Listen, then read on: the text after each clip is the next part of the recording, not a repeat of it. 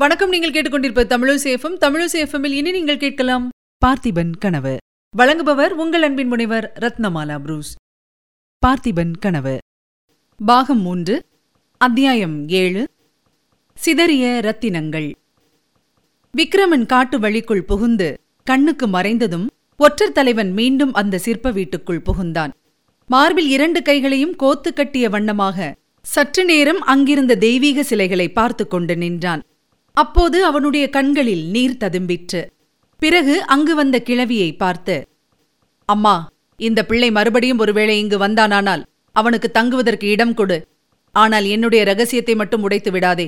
மறுபடியும் ஐந்தாறு நாளில் நான் வருகிறேன் என்றான். அப்படியே சுவாமி என்றாள் கிழவி. பிறகு ஒற்றர் தலைவன் அந்த சிற்ப மண்டபத்தின் பின்புறம் சென்றான். அங்கே விக்ரமன் ஏறிச் சென்றது போலவே தத்ரூபமாய் இன்னொரு குதிரை இருந்தது. அதன் மேல் வெகு லாவகமாக ஏறி உட்கார்ந்து அவ்வீரன் கிளம்பினான். விக்ரமன் போன வழியாக அவன் போகாமல் முதல் நாள் இரவு வந்த காட்டுக்கொடி வழியில் புகுந்து சென்றான். சற்று நேரத்துக்கெல்லாம் விக்ரமன் வழிப்பறிக்கு ஆளான இடத்துக்கு வந்து சேர்ந்தான். ஒற்றர் தலைவன் அவ்விடத்தை நெருங்கி அங்குமிங்கும் உற்றுப் பார்த்தான். அவனுடைய முகத்தில் ஆச்சரிய குறி தென்பட்டது. உற்றுப் பார்க்க பார்க்க அவனுடைய அதிசயம் அதிகமாயிற்று. ஆச்சரியத்துக்கு காரணம் என்னவென்றால் முதல் நாள் இரவு ரத்தின வியாபாரியின் வாளுக்கும் தன்னுடைய வாளுக்கும் இரையாகி விழுந்தவர்களின் உடல்கள் அங்கே காணப்படவில்லை. அவ்விடத்தில் மிகவும் அருவருப்பான கோரக்காட்சி ஒன்றை ஒற்றர் தலைவன் எதிர்பார்த்தான். இரவில் காட்டு மிருகங்கள் இறை தேடி அங்கு வந்திருக்கும் என்றும் அவை இறை உண்ட பிறகு மிகுந்த எலும்புக்கூடுகள் சகிக்க முடியாத காட்சியாக இருக்கும் என்றும் அவன் எண்ணினான். ஆனால் அங்கே அப்படி ஒன்றும் காணப்படவில்லை. காட்டு மிருகங்கள் எலும்பை கூட விழுங்கி இருக்குமா அல்லது உடல்களை அப்படியே இழுத்துக் கொண்டு போயிருக்குமா? அப்படி போயிருந்தால் அந்த ஆட்களின் துணிமணிகள் வாட்கள் எல்லாம் எங்கே? நாம் போன பிறகு இங்கே யாரோ வந்திருக்கிறார்கள். என்னமோ நடந்திருக்கிறது என்று ஒற்றர் தலைவன் எண்ணினான். உடனே அவன் குதிரையிலிருந்து குதித்து இன்னும் கவனமாக அங்கும் இங்கும் முற்று பார்க்கத் தொடங்கினான். சட்டென்று ஒரு பொருள் அவனுடைய கவனத்தை கவர்ந்தது. அவனுடைய முகத்தில் அப்போது வியப்பு மட்டுமல்லாமல் கேள்விக்குறியும் தோன்றியது. அந்த பொருள் என்னவெனில் ஒரு மண்டை ஓடுதான். நேற்று அங்கு இறந்து விழுந்தவர்களின் மண்டை ஓடாக அது இருக்க முடியாது.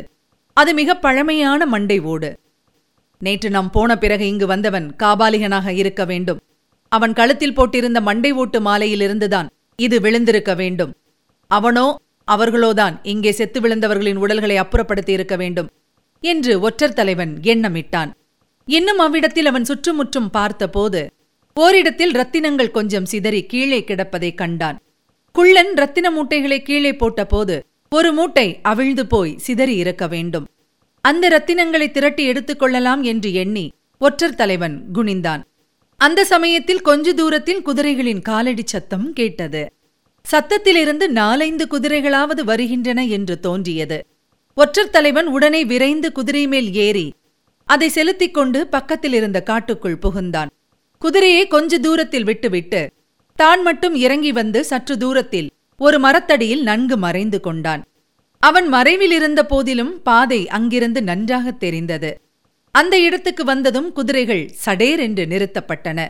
ஆறு குதிரைகள் மேல் ஆறு வீரர்கள் இருந்தார்கள்.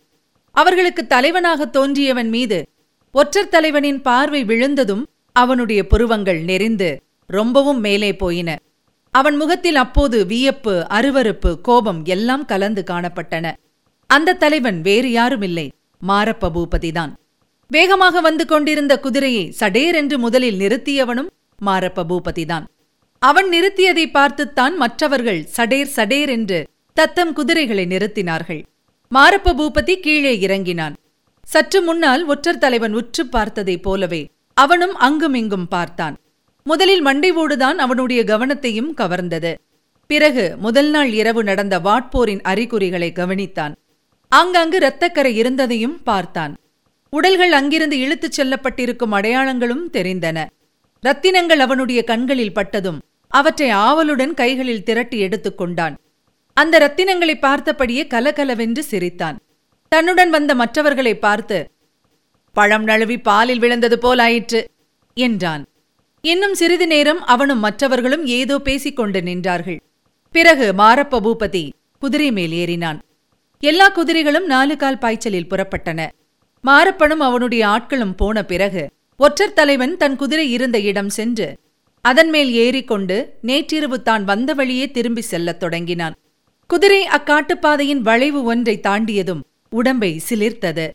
ஒற்றர் தலைவன் குதிரையை நிறுத்தி சுற்றுமுற்றும் பார்த்தான். கொஞ்ச தூரத்தில் காணப்பட்ட ஒரு சிறு பாறைக்கு பின்புறத்தில் கழுகுகள் வட்டமிடுவதைக் கண்டான்.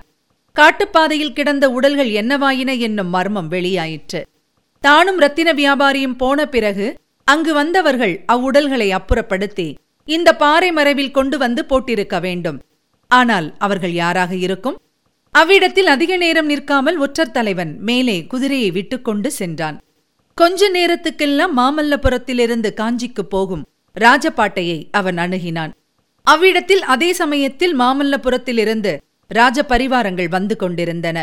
பரிவாரங்களுக்கு மத்தியில் குந்தவி தேவியின் பல்லக்கும் வந்தது. பல்லக்கின் பக்கத்தில் ஒரு கம்பீரமான வெண்புறவி மீது நரசிம்ம சக்கரவர்த்தியின் புதல்வன் மகேந்திரன் வீற்றிருந்தான். இதையெல்லாம் தூரத்திலேயே கவனித்துக் கொண்ட ஒற்றர் தலைவன் அவ்விடத்தில் குதிரையை சற்று வேகமாகவே தட்டிவிட்டான். ராஜ பரிவாரங்களையோ பரிவாரங்களுக்கு மத்தியில் வந்தவர்களையோ சற்றும் பொருட்படுத்தாதவனாய் அவர்களுக்கு சற்று முன்னதாகவே ராஜபாட்டையின் சந்திப்பை கடந்து காஞ்சியை நோக்கி சென்றான்.